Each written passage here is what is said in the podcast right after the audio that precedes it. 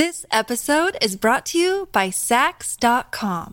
At Saks.com, it's easy to find your new vibe. Dive into the Western trend with gold cowboy boots from Staud, or go full 90s throwback with platforms from Prada. You can shop for everything on your agenda, whether it's a breezy Zimmermann dress for a garden party or a bright Chloe blazer for brunch. Find inspiration for your new vibe every day at Saks.com. Your weekend is not complete without the First Lady of New York Radio. It's the Joan Hamburg Show. Talk Radio 77 WABC. Two women, two incredible stories on today's Joan Hamburg Show. Julia Haart, who grew up Orthodox, is now the chief creative officer of one of the world's largest talent media agencies and the one and only brilliant actress and writer, Julianna Margulies, with a brand new memoir. Both my guests right now, today, on The Joan Hamburg Show. The First Lady of New York Radio. This is Joan Eats. People often ask me for restaurant advice. Where should they go? Do I know any great places, any unusual? Well, I told you about a terrific experience we had at a very popular, expensive Greek restaurant called Avra on 60th Street, and that a lot of people didn't realize they have a wonderful three course lunch at a bargain rate, and they have a wonderful outside, really pretty. We sat there one day, we had a three o'clock lunch, they serve until four, and it was a pleasure. In fact, none of us ended up having dinner that night. We said, This is great, late lunch. So I found another place like that that you're going to love Philippe, Philippe Chow. Now, you know the name Chow, it's famous in the world of Asian food. But Philippe, the restaurant on 33 East 60th Street, run by Philippe Chow, has a price fix lunch, $36.50, serve inside or outside. Their website is philippechow.com, P H I L L I P P E C H O W. And this is a really good deal. You've got a first course where you can have a soup, or a chicken satay on a skewer or lettuce wraps, our favorite.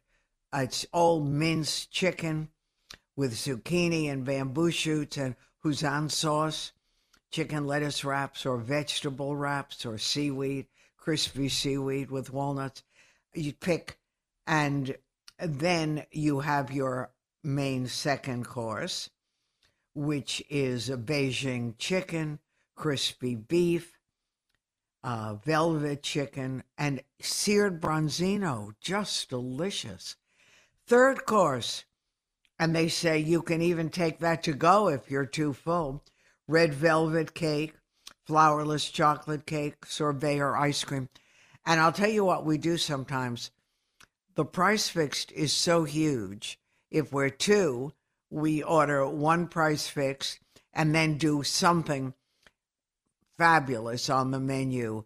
Maybe a um, a sautéed shrimp or a lobster or something like that, and that's a huge lunch. But you can have the price fix lunch, thirty six fifty, really delicious, an excellent environment, very lively, very chic crowd, and top of the line Chinese food. This is serious cooking. And there it is in a very easy neighborhood to get to, 33 60th Street. So add this to your list. We sit outside. We're still, we're, you know, for two minutes we thought we could go inside. But now COVID is spreading like crazy, the new strain. So here we are again, back outside. Check it out, philippechow.com. Anyway, guys, hang in. We've got great stuff for you today. So let's go on to the next. We have a lot more coming here on WABC. I'm Joan Hamburg. This episode is brought to you by Saks.com. At Saks.com, it's easy to find your new vibe. Dive into the Western trend with gold cowboy boots from Staud, or go full 90s throwback with platforms from Prada. You can shop for everything on your agenda, whether it's a breezy Zimmermann dress for a garden party or a bright Chloe blazer for brunch. Find inspiration for your new vibe every day at Saks.com. The First Lady of New York Radio, Joan Hamburg. Entertaining and informative. Talk Radio 77 WABC. Julia Haart has become a very familiar name. She's CEO, co owner, chief creative officer of Elite World Group, which is a talent media agency, and I'm going to let Julia fill you in with all that. She was the creative director of the Italian luxury brand La Perla. And she started her career a little later than a lot of young women with her shoe collection. And many of us watch Julia on the Netflix doc, My Unorthodox Life. Her book, Brazen, is being talked about everywhere, and she's really a fascinating woman. So you've come a long way from when you first introduced us uh, to your life, Julia. And now that your book is out, you've done all kinds of things. How do you feel about you? Do you th- feel that you've really found you and you're in a good place now? Uh, thank you, first of all, for such a lovely introduction. I, would like to come on this show every day. Good. Come on and uh, visit. That was very kind of you. Um, you know, I always consider myself a work in progress. Uh, and I think, you know, it's, I'm just getting started. I've just been working for the last nine years. So I've got big plans and, you know, I have a mission in my head and until I accomplish that mission, I'm not patting myself on the back or, you know, looking at what I've accomplished because I still have a very long road ahead to go. But, you know, I, I read your book and we've watched you. You've done a lot of media and your story, how you were 40, 42 years old, everything changed in your life.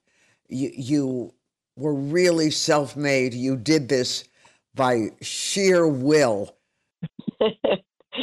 exactly. Very, yes. That, that's pretty much it. I had no education. I didn't know anyone.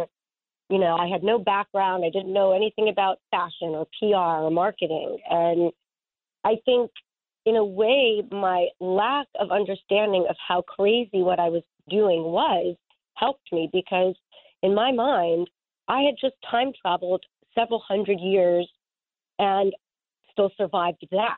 So at that point, I said, okay, well, if I can time travel, I can start a shoe brand.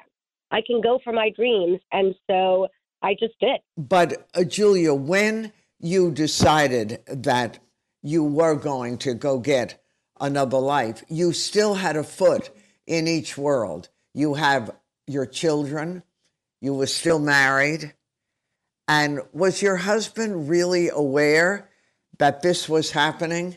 And he actually was unusual too, because even though it was an arranged marriage, it was from the same community, he went to the Wharton School. That was almost unheard of in your community. Well, she's he's a Baal Teshuva, meaning he grew up irreligious as well. So he uh-huh. went to Wharton because he grew up not religious. He became religious by the same group of people that made my parents religious by the Lubavitch. Uh, my parents were made religious by the Lubavitch in Austin, Texas. He was made religious by the Lubavitch at Wharton School of Business. So it's actually the same sect that uh, you know made my family more religious, made him more religious as well. So that's why he went to Wharton School. But I do agree with you that he's an extremely unusual person, and this is something many people don't know since the show has aired, he has left the community. Were you shocked by that? I was blown away. I could not believe it, to tell you the truth, because, I mean, you know, I left nine years ago and he stayed.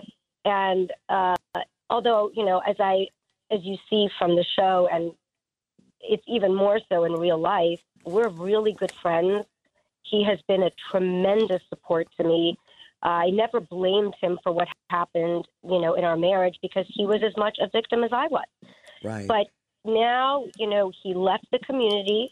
Um, he married a woman who has a college degree, does not cover her hair.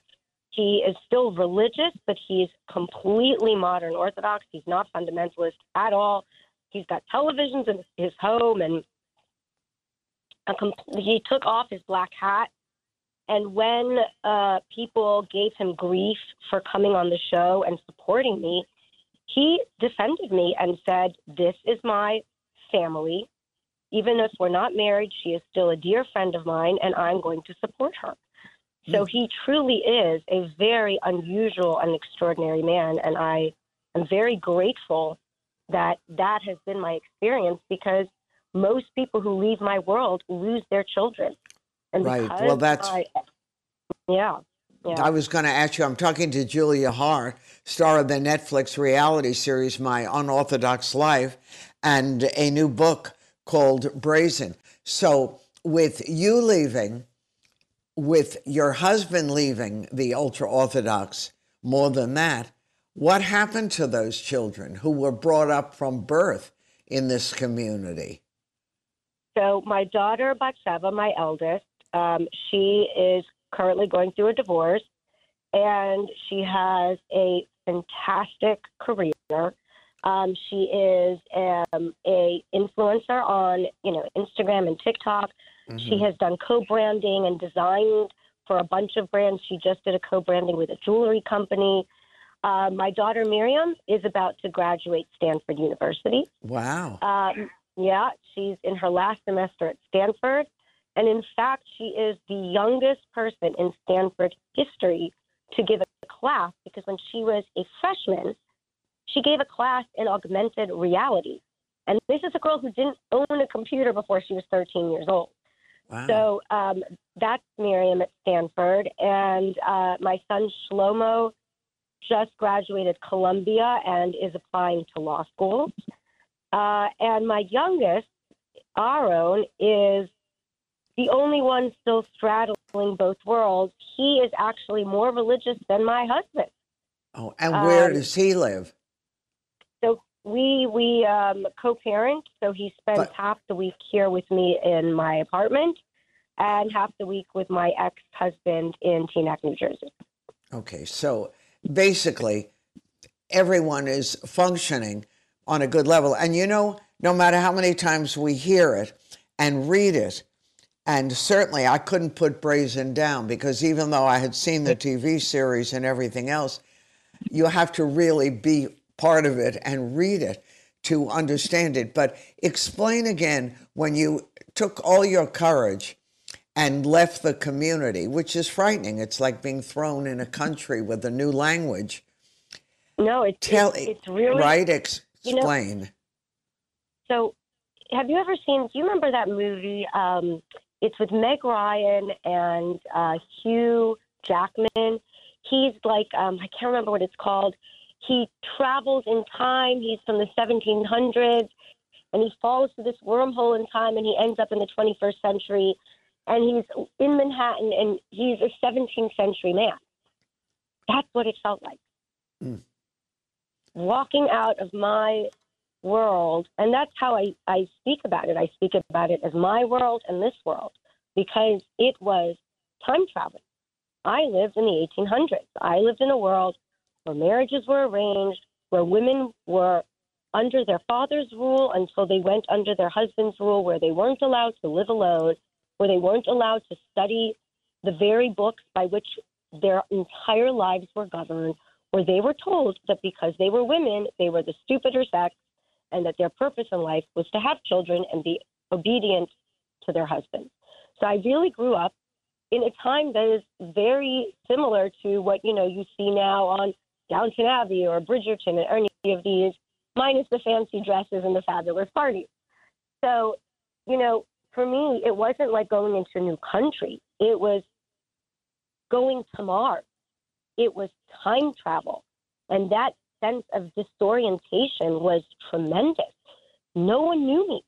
I didn't know a single human being. I'd never been to a bar. I'd never been on a date. I'd never been to a nightclub. I'd never written in an invoice. I knew nothing about the outside world. I knew nothing about modern culture. I had no, I mean, I was truly a time traveler. And so that feeling of being, from going from a very cohesive community to being so alone that not a single human being knows of your existence, it's an extremely jarring, shocking thing to do. And you did it. But explain the shoe story because there you were in your community. You love fashion. You always drew and did things like that. But as you said, it was for you. It was a private thing. No one in the outside world knew. So exactly. tell the shoe story because no matter how many times we hear it, it's still hard to believe. So basically, when I came out, you know, my dream had been to be a fashion designer for as long as I can remember dreaming, which basically for someone like me in the world I lived in was like, you know, dreaming of not having to breathe on a Wednesday. I mean, it was a ludicrous dream, but it's something that I couldn't get out of my head. I mean, I drew and designed my entire life in the community without any education, without any background. So when I come out, I want to be a fashion designer. And so I meet this guy completely, you know, by chance at a restaurant. And uh, he owned a fashion company at the time. He was contemplating purchasing a fashion company. I tell him, oh, I want to design clothing and shoes. And lo and behold, he gives me that as an option. And now all of a sudden, I'm designing shoes for this brand. And then the deal falls through. And there's no brand anymore. And so now I'm left with all these beautiful shoe designs and no company to design it for. And so that's how Julia Haart Shoes was born. And I had all of these beautiful designs, beautiful shoes, but I had no idea how to manufacture them, how a shoe was made. Where I knew that shoes are from Italy. That's all I knew. And so I literally flew myself down to Italy, sat in, uh, you know, in all of these uh, companies and factories until I literally taught myself how to make shoes.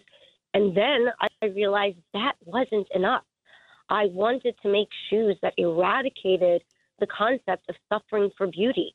It wasn't sufficient to simply make beautiful shoes. The whole idea of women suffering for beauty to me is as archaic as the world I come from.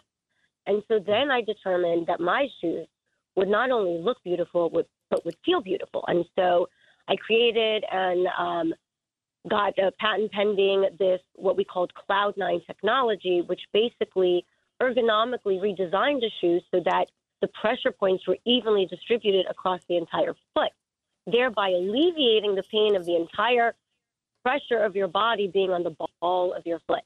Um, and so those shoes that we created and designed, which were made with the most luxurious materials, within a year were being sold in 17 countries.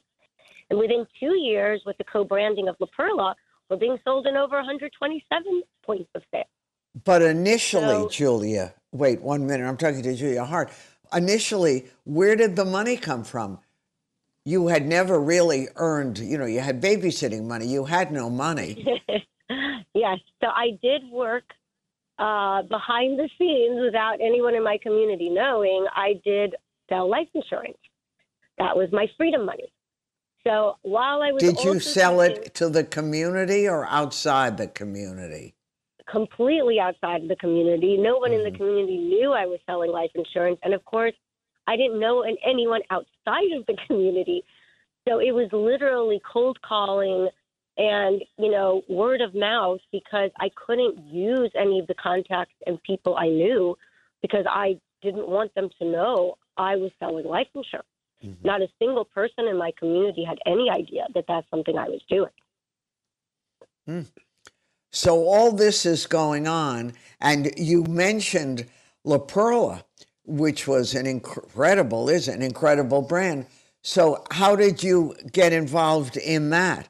You've got your shoes, it, which again is a whole new language, raising money, dealing with people, knowing markets exactly. here and abroad.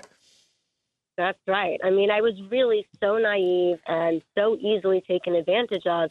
People spotted the talent that I had and my hard work ethic and thought, okay, we can ride on this woman's coattails. And so, you know, there were a lot of charlatans uh, who took advantage of me in the beginning of my story. And even today, you know, as we see, I'm still learning and realizing that I'm too trusting and that, you know, I do the work and then someone else tries to swoop on in and take the credit. I mean, this is something I think women face very constantly, even in this world. Um, and so La Perla happened because I wanted to get my shoes into Hong Kong. Um, I thought the Asian market was a very, very powerful market, and it, you know, um, it really is one that is perfectly situated for luxury and for uniqueness. And so I met this guy in Hong Kong to try and convince him to help me get my shoes into stores in Asia. And he was at the time told me that he was sitting on the board of this lingerie brand called La Perla, and that La Perla was endeavoring to become a full fashion brand and had tried to be, you know, to sell shoes, but it wasn't successful. And so he thought that my shoes, because not only were they incredibly beautiful, but they were so comfortable, he thought that my shoes with lingerie would work very well. And so I designed a collection for La Perla. I showed it to the creative director at the time and the merchandising team and the owner. They loved it.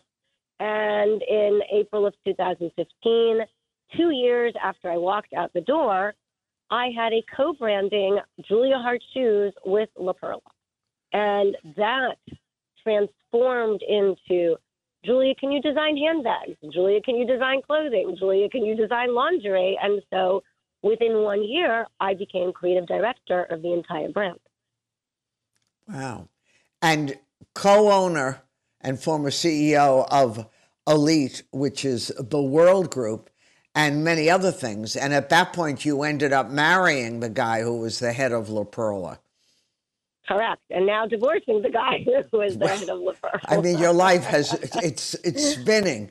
It's so fast. It's constantly changing. And look, I'm still in the same place that I was back then, but in a very different sense, meaning back then I had to fight for freedom alone. I had to fight for recognition alone. Today, what I've accomplished the EWG has been shown all over the world. There have been newspaper articles, television interviews. The entire My Unorthodox Life is about, about the change that I've brought to the industry. So, you know, to be in the position where a man again is trying to denigrate me, take away everything that I've worked for, um, is not new to me. But I think the difference here is that now I have people. I'm not a zero anymore. You know, I have a voice, and that voice will never be silenced. And, you know, uh, I will fight until the day that I'm vindicated, like I have done since I've walked out that door. So you know, when the it first time I've been taken advantage of, and I'm sure it's not going to be the last time. And I think mm. many women have been in my situation. Many women have been through divorces where, you know, the the spouse uh, is seen to be more powerful, or you know, you know. Although in this case, of course, Silvio is no longer a billionaire by any stretch of the imagination, but that is the perception and I think in this country, we worship that. So I think women, we all have to, you know, band together, support each other, and realize that we still have a long way to go for women to be taken as seriously as men, and for men uh, to, you know, not steal our uh, the work of our own hands. So I'm talking to, to Julia Haart. Part of my freedom journey okay, well, and it's a long journey. So, work wise, what are you doing these days? So, you know, I have um, my shapewear brand that is coming to stores near you in uh, the holiday season of this year. It's the first of its kind. It's the only non shapewear looking shapewear. You, I mean, it's really an extraordinary product. We altered the way that color is put into material so for the first time, shapewear isn't beige, white, or black. It's colorful. It's sexy. It's got designs on it and patterns. You'd never know it was shapewear. Um, and we were able to do that because we the problem with shapewear is that when you stretch it, you get those nasty white lines, and that's why Uh-huh. it's always beige, white, and black. We literally fuse the color into the material, so it becomes like Elastigirl. No matter how hard you stretch it, you never see those lines. And so we've created a shapewear that you could wear in, you could wear out, you could wear it under a jacket, you could wear it as a dress. Um, so that will be coming to uh, a whole bunch of stores, I think, in Nordstrom and Bloomingdale's and Dillard's and a, a whole bunch of stores in, in Well, uh, December sounds- it sounds year. great. So that's really exciting. And of course, I am embroiled in several lawsuits to because you know I was illegally fired from the company that Hmm. I have brought into a billion dollar valuation in three years. So, of course, I have not in any way, shape, or form given that up. Um, I'm very proud of what we at EWG accomplished in the last three years through the most difficult time period of COVID. And we have grown and, and created incredible opportunities for our talent. So, and so I am still fighting that battle as well as everything else. so you've got a lot on your plate. And during all Yeah. this, because the transition initially was so fast and took on a life of its own, how is Yeah. your head? I mean, how do you deal with this? People with little tiny changes are Yeah, I falling mean, apart. COVID felt made people uh, depressed and having all kinds of mental issues. So, how did you hold Julia Haart together? Um, you know, with my family and my friends, that's really the truth. This time, I'm not fighting for my freedom alone. And it's really been a tremendous source of, you know, strength and inspiration, not to mention all the people from the company who call me every day and Right, who are you know, there for ask you? me how who are there for me. So there's just so many people helping me and supporting me uh, against their own self interest. Let's be honest, it's pretty dangerous to be my friend sometimes. So um, those people have kept me going. And, you know, again, I just tell myself, look, think about the suffragettes. They weren't just belittled or accused of wrongdoing uh, or their names dragged through the mud. Those women who demanded freedom and equality and asked for the right to vote, they were imprisoned. They were put into jail. People who ask for change and are always, you know, are always lightning rods of controversy. It's a lonely road I have chosen. I know that very well. So I've got to just stay strong, remind myself of my purpose, and Keep on know, going. and just keep going. It's one foot in front of the other. Is it easy? No. Is it painful? Of course it is. But it's part of my journey. And if I can't be strong enough to keep fighting, then how can I expect others to do so? So I just have to keep going, one foot in front of the other. I wish you all the best, Julia Haart. The book Brazen available wherever books are sold, and we'll catch up with you in a couple of months and find out what the latest adventure is. Take care of yourself. Thank you so much. It was such a pleasure speaking with you. Thank you All for the having me best. on. Take care Okay, bye-bye. Bye bye. I'm Joan Hamburg. You're listening to WABC.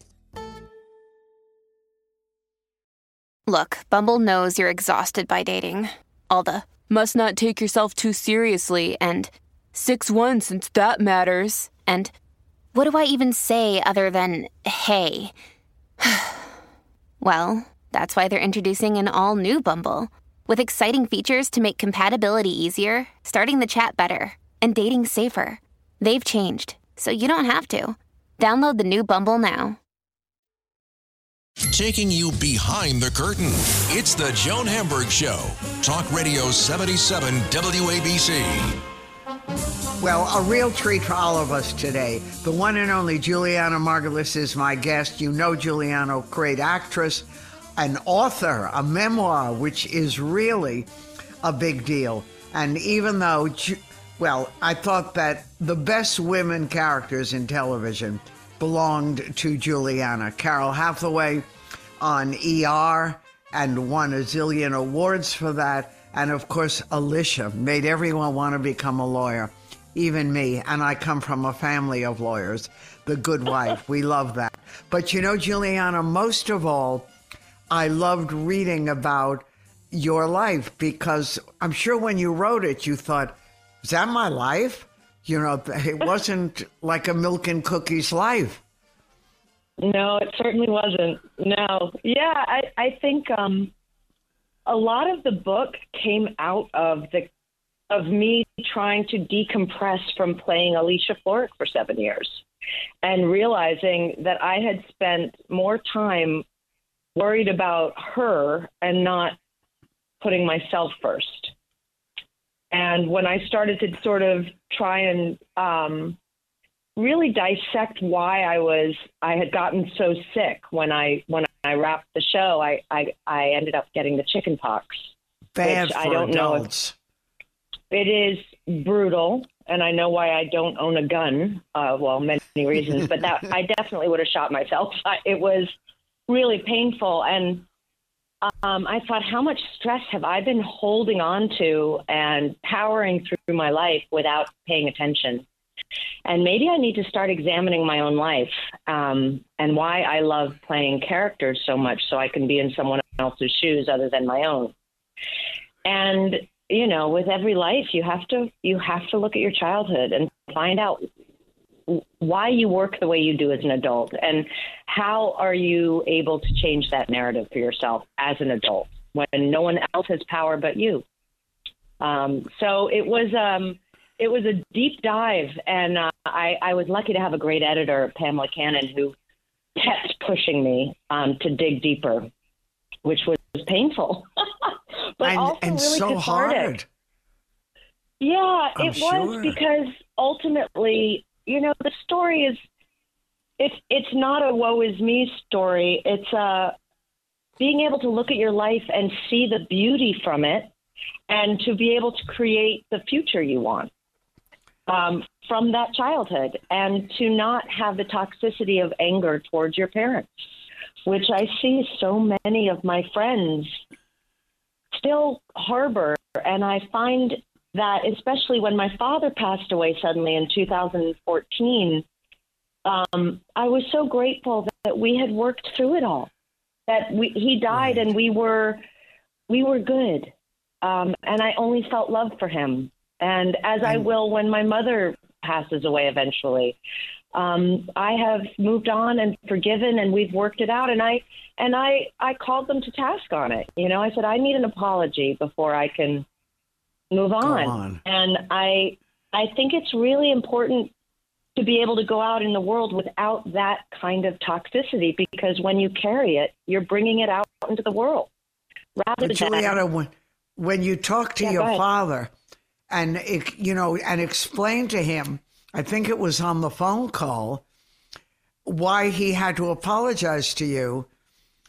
That was a big deal and a brave thing because, in many ways, your father was your escape from a very complicated life with your mother, you and your siblings. Right, So exactly. to- and also because I, that- I put him on such a pedestal. He was my hero. and But I saw he how was the world- charming and adorable, and he was a relief from a very complicated existence. eh, that's such a great point, Joan. And and to that point, I would say the mother gets blamed for everything. Right. I was Well, blaming my mother for everything. And it wasn't until I was pregnant with my own child and reading these letters that I had written to my father as a child where I realized wait a minute, he, he's half responsible for me. Why didn't he show up? Mm-hmm. Why And did it he let was, this um, happen? why did he let this happen? I didn't want to see him in that light because he was my savior in many ways. But as an adult, I had to sort of confront him with that, which was I was so scared. And I'm telling you, if I wasn't raging with hormones from being pregnant, I probably wouldn't have had the guts to do it. Um, because he hated confrontation. He was a very peaceful man, and and I I saw how the world looked at him um, from inside my family to outside my family. He was everybody's go-to guy. He was calm. He was smart and wise and philosophical and And successful. and successful and sophisticated and you know everything you would want and yet he allowed my mother uh, to drag me and my sisters around the world at her whim in not secure situations, in incredibly difficult circumstances. And he saw me twice a year as a child. What father know, allows that? I know it's hard to believe because reading him, I wanted him in my family until Yeah. I did. Yeah. And, and Yeah. you know, I came of age during those early advertising years. So Right. the jobs that your father had were like dreams. If only someone like Yeah. Mary Wells would send us to England or us to someplace. I, Yeah. But you know, we didn't have the mothers that, even though they were divorced, who said, Well, he's living there. Why should I live here in the burbs? I'm out of here. Come on, girls, we're going. So you girls were unreal. Now, I was curious about your sisters after you did the book. What was, forget your mother and father, we'll get there, but what was, what was that reaction? You know, um, it, was good. It was good. Um, my my eldest sister, um, Alexandra, um, thanked me. You know, she said, "I I am so grateful you've written this down." I think I think to be able to see it in writing um, is very different than remembering it yourself Of Right. course. and Yeah. and of course during the journey of writing i mean i i purposefully listen writing a memoir is tricky because everyone has their own experiences within the family so i can only write from what i know and mm-hmm. because i was the youngest my experience was different than my sister's which is why i only wrote from my point of view except the monkey story in paris when my mother left Oh, the I monkey know. in our room Tell yeah, tell that tell that story. The- you know, Well- um, Julianna's mother uh, always had to have a man in her life, and most of these men were complicated and came with a lot of baggage, including one had a monkey.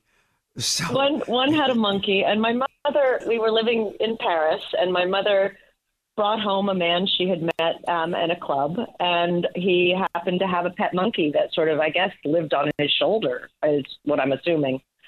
I was three and um, the one sister was six and a half and the other was nine.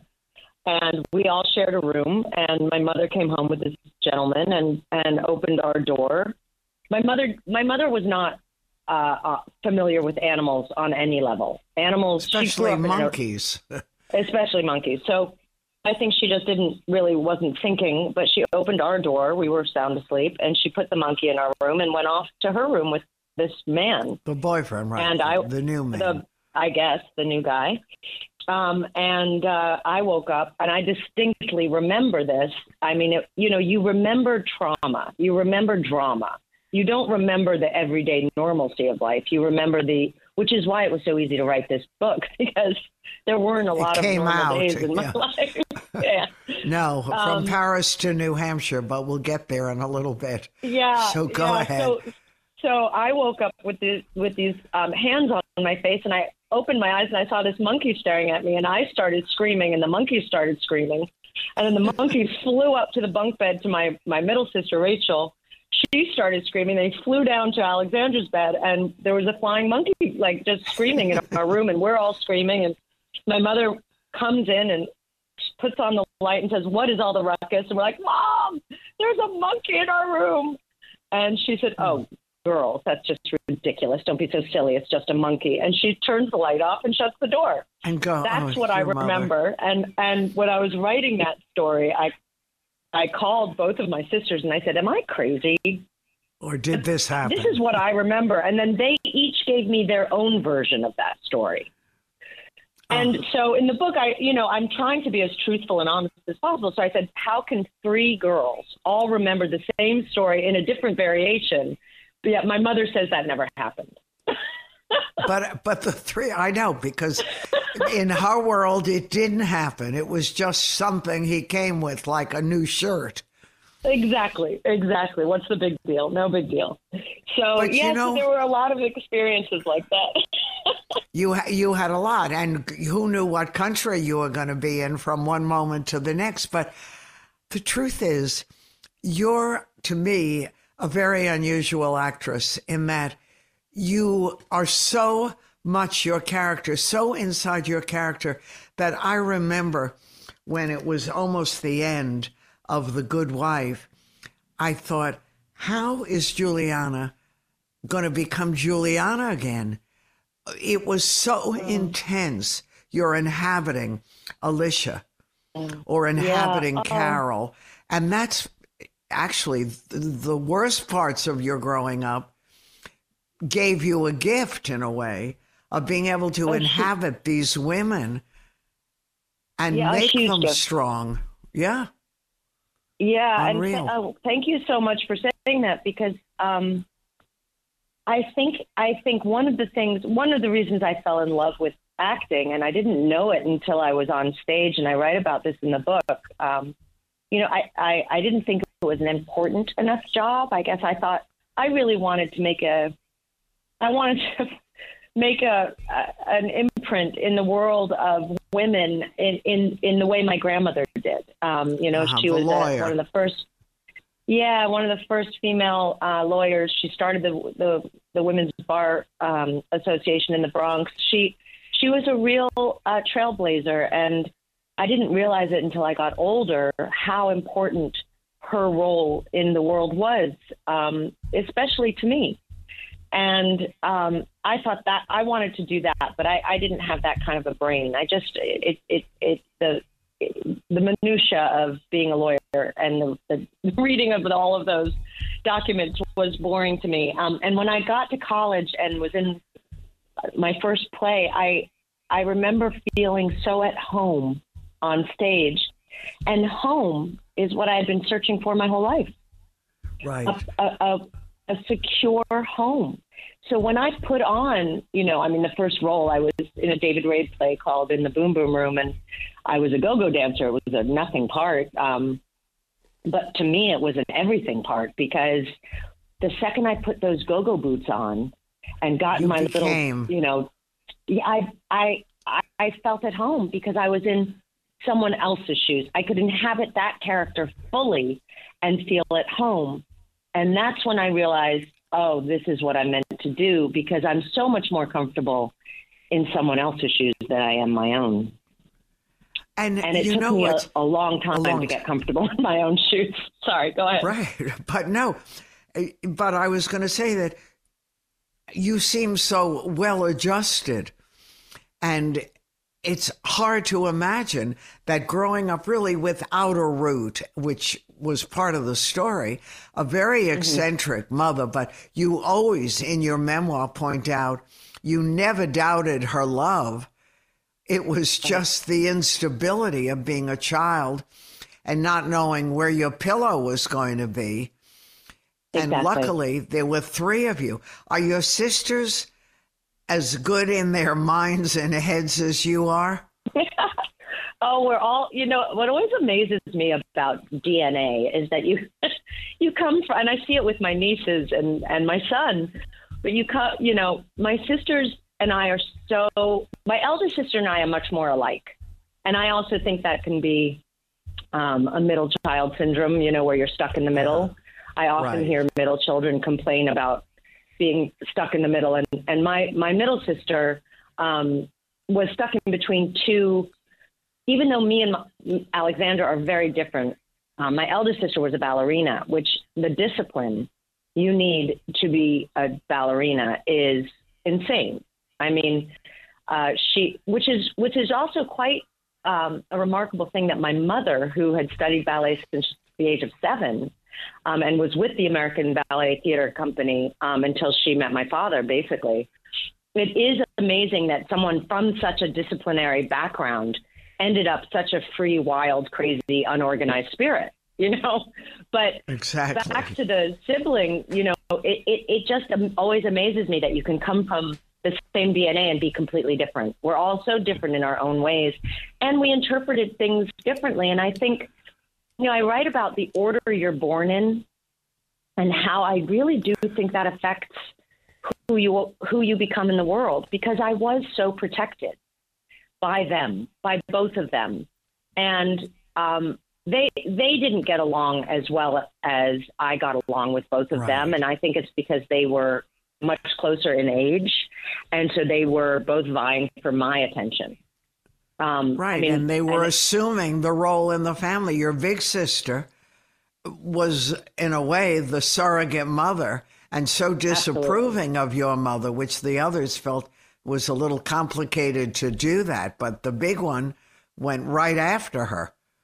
She did. I mean, to the point where, and, and I, I do have a passage in the book. I asked for her permission, you know, um, if I could write it. But my eldest sister used to pick up the phone when she was nine, ten, eleven years old. And when it was um, one of my mother's boyfriends, she would say, My mother doesn't love you anymore and hang up. and I understand why she did that. She needed, she was the mama bear. She was trying to bring normalcy into the household. Uh-huh. I was the one who was sitting on mom's lap every night after dinner, you know, getting kisses and hugs. Um, Because it you were the sunshine girl. Right, and and that too is a moniker that can be Crippling. a very hard thing to grow up with because when you become an adult, you don't want to stir the mud or or say anything that'll make anyone uncomfortable. You're always trying to make everyone happy, but in the meantime, you're not doing the things you want to do, which is why I Right. wrote about that long relationship I had because ultimately, when I finally got out of it, I realized I was really following what I knew with a mother who mm-hmm. I was always stepping on eggshells, not knowing if it was going to mm-hmm. be a good day or a bad day or what country we were living in. Right. It was easier for a- me, yeah, to manage that than to say, no, this doesn't feel good. and to please. So here you are now. You finished the memoir, which is like a hundred years on a shrink's couch, even better. and you did that. You've got your child. You have homes. Are you at home now? Have you found that comfort place? I really have. I mean, I'm so grateful and I feel so fortunate that I I stuck with my path, which was uh, always I had a plan for myself after college. I always had a plan, um, which was I'm going to be able to support myself. I'm going to be able to do the work I love, and if I can't do the work I love, I'll find something else I love. If I couldn't afford it, if I couldn't make a living at it, and I forged ahead. And you know, I waited. I, I waited. I watched diligently, um, sort of how my parents' marriage. Uh, well, I mean, I was too Fell young by the apart. time they they got Yeah. divorced when I was one. But I, I I watched diligently, my, you know, all the relationships that my mother went through. Um, my father had been married three times. I said, that is not for me. I don't want that. And I waited. And I was really going to be okay with not ever getting married. I was fine with that. The day I met my husband, I was in the best place I'd ever been in in my own life. And Working they do say friends. that. Sorry? I said you were working, you had friends, you had a life. Yes. I had a life. I had my own money in the bank. I had a career that I just loved. I was doing theater and working on The Sopranos. I mean, life for me, I was back in New York City, and life for me could not have been better.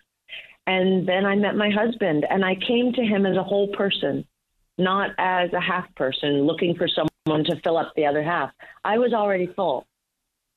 So he was just an adage to it, you know. He and I, and what I what I respected so much because my husband is six years younger than I am was That's I'll smart. tell you, I was so impressed with how smart he was because I had dated a, a few men, and my success at that point, you know, this is after ER, and um, Uh. It threatened them. It threatened men who were a bit older than me and um, possibly not as successful or maybe just as successful or it threatened them. So I never felt that we were on equal ground. But when I met my husband, my success was his success. Just as his Right, success and- is my success. And he wasn't in your business, which is a plus. It's a huge plus. I, you know, there's only a handful of actors, I think, who were married to one another. You know, it was Paul Newman and, and Joanne Woodward, right? Right. They did it great. And Kevin Bacon and, and, and Kyra Sedgwick, who are friends of ours, and I always say you're the only shining example that make it of work. How this, you know, of how this works. Yeah, but Of how it marrying a lawyer I- was yeah. better. it was, and and also it really helped me with the Good Wife because in the beginning, I, I it's not a language I understand, you know, but um, all the legalese dialogue that you'd have to say, and I, I, I had my dictionary right there in, in bed next to me, where I when I was learning my script, I could say, "Wait, what am I saying here? What am I actually saying?" and and I, you know, I had no idea at the time when I met him that I'd be doing The Good Wife a, a year and a half later, but um, it certainly were. paid off. I'm talking to Julianna Margulies, Sunshine Girl, An Unexpected Life. Her book is now available in paperback. So you're at a great place. And if you could wave the magic wand and anything, you just have a buffet of choices of what you want to do next go round. Have you given a lot of thought to it or you're still nesting? I have. No, I, I have. I I feel so fortunate to be in a place. I feel like my next, let's just call it my next chapter in my life, um, Uh-huh. at least in terms of work. I have to. I'm I'm being extremely picky, um, because I know Why what not? goes. I I throw myself into my work um, happily, but if I don't really believe in it and I don't really love it, I just don't want to spend the time away from my family. So my next go round, um, I'm going to have more of an upper hand in it. We, I have a producing partner now, and um, it's nothing I can talk about, but hopefully in a few weeks um, we'll be able to tell you about it. But I'm I'm trying to find a character that is so opposite uh, Carol Hathaway and uh, Alicia Florrick Alicia? because I, I've been lucky enough to have such great writing. So to me, what I've been, what the most important thing, and every every actor will tell you, if it's not on the page, it's not on the stage. So it's such a collaborative effort, and I I have found the most incredible writer, um, and we're working on something. So I'll I'll let you know when that time comes. Okay. but I We're I excited. Do, I I am going to. I'm done with the. I can't. I could never do 22 episodes again because Uh huh. It's just humanly impossible to to do what I did. I look back at my years on The Good Wife and I can't believe I did it with a little baby at home. Um, because if you really, really do the work, there's just no time to live. And I love living and I want to enjoy life. I, I really enjoy the company of my family and friends and I want to I want to celebrate that all the time. So um, my next foray will be eight to ten episodes a year rather than. But I've been really having fun doing the morning show. I have to say it's been a vacation. I know. We can't wait. It's coming back, right? it's coming back, and what's so great. uh, And I always say to Reese because I see what she's doing. You know, she's executive producing. She's you know the star, one of the stars of the show, and I go, oh, honey, you have to That's take a me. breath. You you can't you can't have it all in one day. It'll happen. Slow down because I can see what it does, you know, to her. And she's got three children, and it's it's um it's a lot. It's a lot, and it's a great problem to have, right? I mean, And there's no well, complaints. so I we wish you lucky. con- continued success, happiness, sunshine girl. It's Julianna Margulies's new book. It's her book, but it's out in paperback now. It's a wonderful read because among her skills, writing. So she may end up going in all kinds of exciting directions. All the best to you and your family. I look forward to talking to you again. Thank you so much, Joan. It was so lovely to talk to you. I enjoyed it. I'm Joan Hamburg, and you're listening to WABC. More ahead.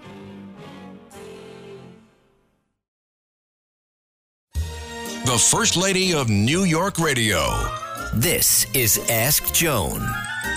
Many of us are into gardening, and if you've checked your local grocery store and look at how expensive produce is, you may be like me back to vegetable gardens.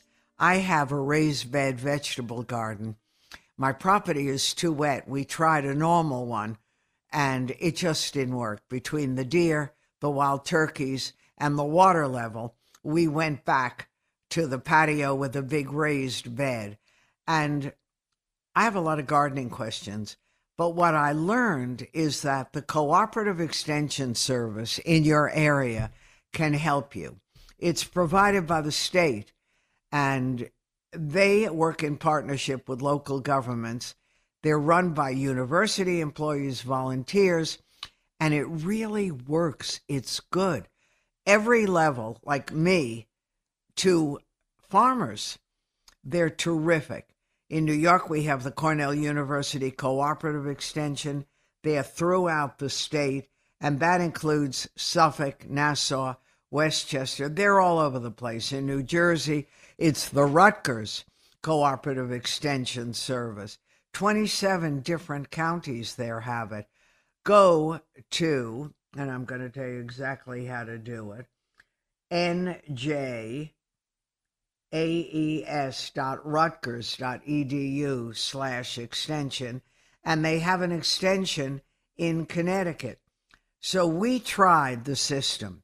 We went online to cals.cornell.edu slash, and we found one in Riverhead, and they have a horticultural hotline at 631 727 4126 weekdays, 9 to noon. They answered they were helpful. They didn't put you on hold. They told me how to rescue my container gardens, that you don't need to remove all the soil, a third of it, and replace it with a bag soil mixture that has fertilizer in it. Anyway, it was great. And I loved having that available. If you're going to have a vegetable garden like me, you may need help because the garden is fun, but it's nice to know from the experts what to do. So go ahead. It's almost welcome summer. And I'm so glad you guys are with me. But I'm looking at the clock and it's three o'clock. So I'm going to say, have a rest of a beautiful Sunday. And we'll do this again next week. We do it every Sunday at two o'clock. So stay tuned. WABC has a great roster all day, every day. I'm Joan Hamburg for the very one WABC Radio.